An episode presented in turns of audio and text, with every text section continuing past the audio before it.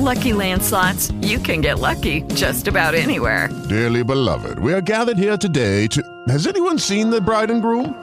Sorry, sorry, we're here. We were getting lucky in the limo and we lost track of time. No, Lucky Land Casino, with cash prizes that add up quicker than a guest registry. In that case, I pronounce you lucky. Play for free at LuckyLandSlots.com. Daily bonuses are waiting. No purchase necessary. Void were prohibited by law. 18 plus. Terms and conditions apply. See website for details.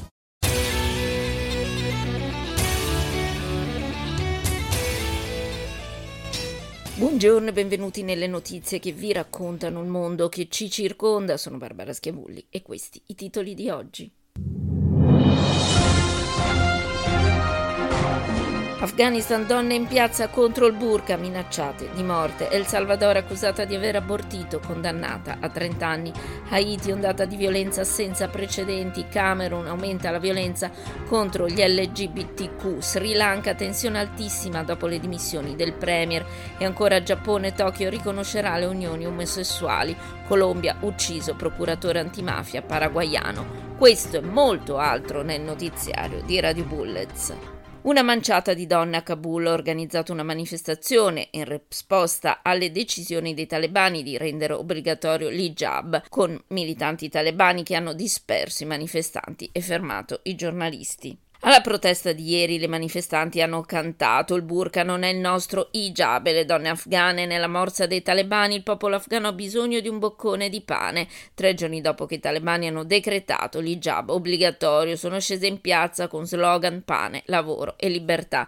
La manifestazione è iniziata nella piazza Ansari di Sharinao ed è proseguita appena fuori il Ministero degli Interni dove i talebani le hanno circondate e arrestato i giornalisti. Ha raccontato Zulia Parsi, una delle ragazze che protestavano protestavano. I talebani hanno rubato gli smartphone di alcune ragazze e le hanno portate via, secondo Zulia. Le forze talebane hanno strappato gli striscioni e disperso i manifestanti. Tre giorni fa i talebani hanno emesso un ordine per rendere obbligatorio l'hijab, cosa che ha suscitato un'enorme indignazione nazionale e internazionale. Alcuni talebani avrebbero detto a queste donne che le avrebbero uccise. I talebani, secondo Reina Amiri, inviata speciale degli Stati Uniti per gli affari delle donne in Afghanistan, stanno occupando delle donne e non hanno piani invece per risolvere la crisi economica. Il premio Nobel Malala Yousafzai ha espresso paura per le donne e le ragazze in Afghanistan. Ha esortato i leader mondiali a ritenere i talebani responsabili della violazione dei diritti umani delle donne. I talebani vogliono cancellare le ragazze e le donne da tutta la vita pubblica in Afghanistan, tenere le ragazze fuori dalla portata e le donne senza lavoro, negare loro la possibilità di viaggiare senza un membro maschio della famiglia e costringerla a coprirsi il viso e corpi completamente, ha twittato Malala. Non dobbiamo perdere il senso di allarme per le donne afghane, poiché i talebani continuano a non rispettare le loro promesse. Anche adesso le donne scendono in piazza per lottare per i loro diritti umani e la loro dignità. Tutti noi, specialmente quelli dei paesi musulmani, devono stare con loro, ha aggiunto Malala. Secondo l'ispettore generale americano per la ricostruzione dell'Afghanistan, Siger, almeno 900.000 afghani hanno perso il lavoro da quando i talebani hanno preso il controllo. Lo scorso agosto le donne che lavorano sono colpite in modo sproporzionato, con un calo dell'occupazione femminile del 21% entro la metà del 2022, ha riferito Kama Press. Da quando i talebani hanno preso il potere, la, dis- la disoccupazione è salita alle stelle e la povertà in molte parti del paese ha messo a rischio milioni di persone. E secondo il World Food Program in Afghanistan persistono livelli di fame record. Secondo un rapporto, quasi la metà della popolazione sta affrontando una fame acuta, una siccità prolungata una profonda crisi economica che minaccia i mezzi di sussistenza di milioni di persone in tutto il paese. Sono 19,7 milioni le persone che stanno morendo di fame, secondo uno studio condotto tra gennaio e febbraio 2022. E come se non bastasse, terremoto moderato 4.2 nella regione sud-ovest di Shtakoshima. Nelle ultime 24 ore l'esercito russo ha effettuato 34 attacchi aerei sul territorio dello stabilimento Azovstal di Mariupol, inclusi 8 bombardamenti strategici. E 70 milioni di euro il costo della ricostruzione degli edifici a Kiev distrutti dalla guerra in Ucraina, è la stima del sindaco della capitale, stando al Guardian. A seguito dell'aggressione militare russa, un totale di 390 edifici sono stati danneggiati a Kiev, di cui 222 condomini Salvini ha precisato il primo cittadino. Klitschko ha poi aggiunto che i bombardamenti hanno danneggiato 75 scuole, 30 delle quali erano asili nido, ma anche 17 strutture sanitarie e 11 strutture culturali. L'Organizzazione Mondiale della Sanità ha verificato 200 attacchi a strutture sanitarie in Ucraina dall'inizio della guerra, lo ha detto ieri il direttore generale Gabreius, sollecitando la Russia a fermare questa guerra. Parlando da Kiev, dopo aver trascorso due giorni in Ucraina, il direttore dell'OMS ha detto di essere profondamente commosso da ciò che ha visto e sentito.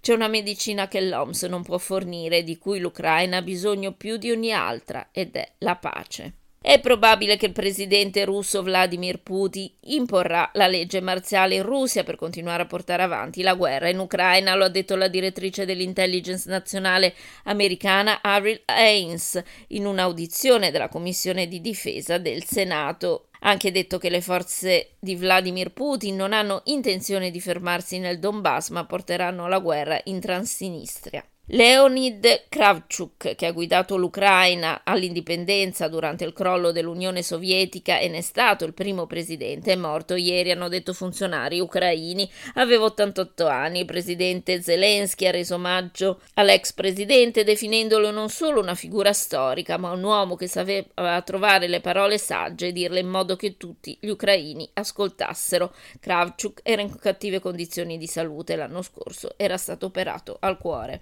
Maria Agliochina, una delle componenti delle Pussy Riot, è riuscita a fuggire dalla Russia, dove era scomparsa e dichiarata latitante dall'aprile scorso, l'ha detto il suo avvocato all'agenzia Interfax, sarebbe riuscita a fuggire travestendosi da addetta alla consegna del cibo a domicilio e poi è arrivata in Lituania, ma alla fine di aprile un tribunale di Mosca aveva ordinato l'incarcerazione della Agliocchina China per avere violato i termini della libertà vigilata a cui era stata condannata nel settembre del 2021, ma lei si era resa irreperibile.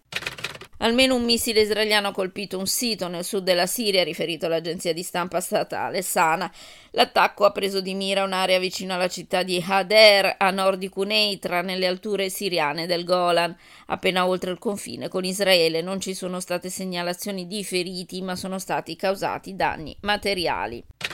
Le forze di sicurezza in Camerun non riescono a proteggere le persone lesbiche, gay, bisessuali, transgender e intersessuali da attacchi violenti, invece stanno arrestando numerose persone, ha affermato oggi Human Rights Watch. C'è stato un aumento della violenza e degli abusi contro le persone LGBT in Camerun nel 2022 da marzo. Le forze di sicurezza hanno arbitrariamente arrestato almeno sei persone detenute 11, tutte vittime di attacchi di gruppo per presunta condotta consensuale tra persone dello stesso sesso e non in conformità di generi. I gendarmi hanno picchiato due di loro durante la detenzione. La legge del Camerun proibisce le relazioni omosessuali consensuali, un reato punibile con una reclusione fino a 5 anni, poiché il codice penale del Camerun criminalizza la condotta consensuale tra persone dello stesso sesso, non l'identità LGBT gli arresti di persone sulla base dell'identità percepita sono illegali, tuttavia l'ambiente legale aggravato da una diffusa stigmatizzazione sociale e discriminazione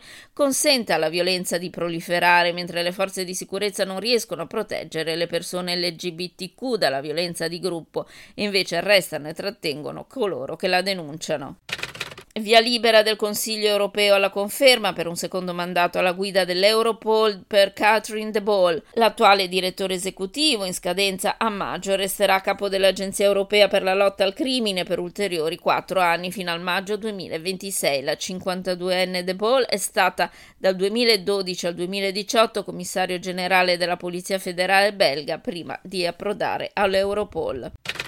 Il governo spagnolo ha destituito la direttrice del Centro Nazionale dell'Intelligence, Paz Esteban. Esteban è stata al centro delle polemiche per i casi di possibile spionaggio al premier Pedro Sánchez e altri membri dell'esecutivo centrale, così come decine di esponenti dell'indipendentismo catalano. Ieri l'Assemblea generale delle Nazioni Unite ha eletto la Repubblica Ceca al suo Consiglio per i diritti umani in sostituzione della Russia. La Russia è stata sospesa dal Consiglio il mese scorso, due anni dopo un mandato di tre anni per l'invasione dell'Ucraina e per le accuse di violazione dei diritti umani. La Repubblica Ceca completerà invece il periodo nel Consiglio, sebbene non possa prendere decisioni giuridicamente vincolanti. Le principali città degli Stati Uniti non sono un posto per afroamericani, lo rivela una ricerca della National Equity Atlas che raccoglie dati sull'equità razziale ed economica, secondo la quale il 93% dei quartieri nelle aree metropolitane più popolose del paese sono troppo cari per i residenti afroamericani. Almeno 148 persone sono morte negli ultimi giorni nella regione a nord di Port-au-Prince, capitale di Haiti, a causa dell'ondata di violenza scatenata dalla criminalità locale. Lo ha fatto sapere la Rete Nazionale di Difesa dei Diritti Umani haitiana. La RD ha criticato la debole risposta delle forze dell'ordine e stigmatizzato le bande criminali. Mawuzo 400 e Chen Meishan hanno agito con incredibile violenza, decapitando persone e uccidendole a sangue freddo. Nella regione che raccoglie queste città, chiamata pianura del cul-de-sac, almeno 9.000 persone hanno abbandonato le case e infine, indicato la ONG, sono stati causati gravi danni materiali con l'incendio di 81 edifici e 57 veicoli. Una donna in El Salvador è stata condannata a 30 anni di carcere per omicidio aggravato dopo aver subito un'emergenza ostetrica che ha posto fine alla sua gravidanza tre anni fa. Il gruppo di cittadini per la depenalizzazione dell'aborto, che assiste alla, nella difesa della donna, ha dichiarato ieri che è stata condannata lunedì. Secondo l'ONG, la ventottenne, identificata come Esme, ha subito un'emergenza sanitaria durante la gravidanza nel 2019 e ha cercato assistenza in un ospedale ospedale pubblico, ma è stata denunciata e ha trascorso gli ultimi due anni in custodia cautelare. El Salvador mantiene un divieto totale di aborto anche in caso di stupro, incesso, dove la salute della madre sia un rischio. Il giudice ha agito con parzialità, dando maggior peso alla versione offerta dalla Procura Generale, che era carica di stigma e stereotipi di genere, ha affermato il gruppo per i diritti umani, aggiungendo che avrebbe impugnato la decisione del tribunale. Colombia Marcelo Pecci, un procuratore paraguaiano noto per il suo lavoro nella lotta alla criminalità organizzata, è stato ucciso ieri sull'isola turistica colombiana di Baro, hanno detto le autorità di entrambi i paesi. Pecci e sua moglie, la giornalista paraguaiana Claudia Ghiera, erano in luna di miele in un resort vicino alla città caraibica di Cartagena. Ieri avevano annunciato la gravidanza di Aguilera su Instagram. La moglie ha detto ai media paraguayani che la coppia è stata avvicinata da due uomini su una spiaggia privata collegata al loro hotel prima che il marito fosse colpito da colpi d'arma da fuoco. Non ha ricevuto minacce, ha aggiunto. Pecci, 45 anni, era noto per il suo lavoro su casi di alto profilo contro il riciclaggio di denaro e la droga, l'indagine sull'omicidio della figlia di un governatore regionale lo scorso anno e il caso contro il calciatore brasiliano Ronaldinho che è stato arrestato mentre cercava di entrare in Paraguay con un passaporto paraguayano adulterato nel 2020.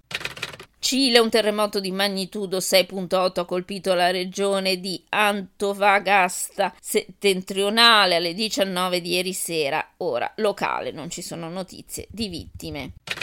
L'Unione Europea ha condannato il recente attacco feroce contro i manifestanti pacifici a Colombo, in Sri Lanka, che ha scatenato ulteriori violenze dopo un mese di manifestazioni pacifiche. Il ministro della difesa dello Sri Lanka ha emanato un'ordinanza che autorizza tutti gli agenti di sicurezza a sparare a vista contro chiunque venga scoperto a danneggiare proprietà pubbliche o a causare danni. La decisione arriva nel momento in cui il presidente sta dispiegando nell'isola decine di migliaia tra soldati di tutti i corpi e forze di polizia al termine di una notte e un giorno all'insegna di una forte tensione. Il quotidiano di Colombo, Daily Mirror, scrive che secondo la polizia sono otto le vittime delle violenze nelle ultime 24 ore, almeno 65 le case danneggiate, 41 delle quali sono state bruciate, 88 i veicoli dati agli fiamme.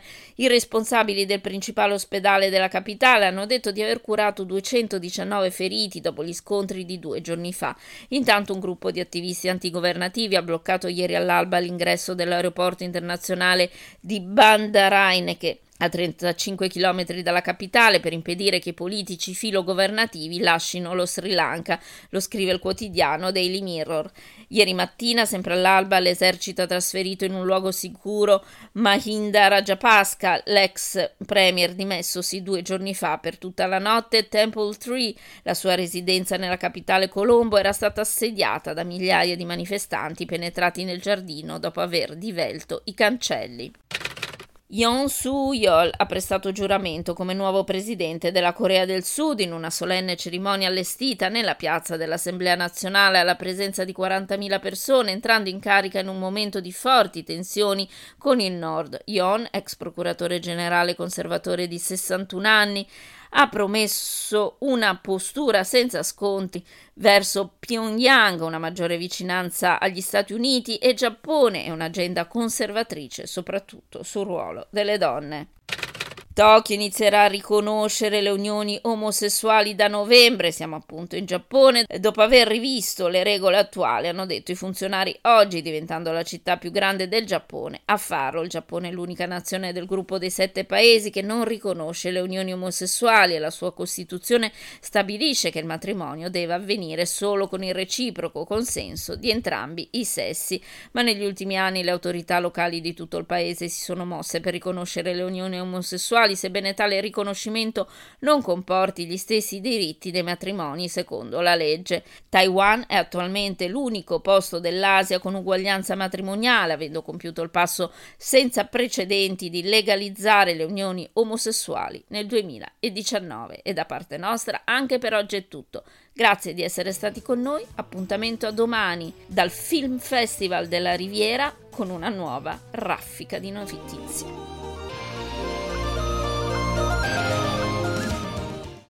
Lucky Land Casino asking people what's the weirdest place you've gotten lucky? Lucky? In line at the deli, I guess? Aha, in my dentist's office. More than once, actually. Do I have to say? Yes, you do. In the car before my kids' PTA meeting. Really? Yes. Excuse me, what's the weirdest place you've gotten lucky? I never win and tell. Well, there you have it. You can get lucky anywhere playing at LuckyLandSlots.com. Play for free right now. Are you feeling lucky? No purchase necessary. Void where prohibited by law. 18 plus. Terms and conditions apply. See website for details.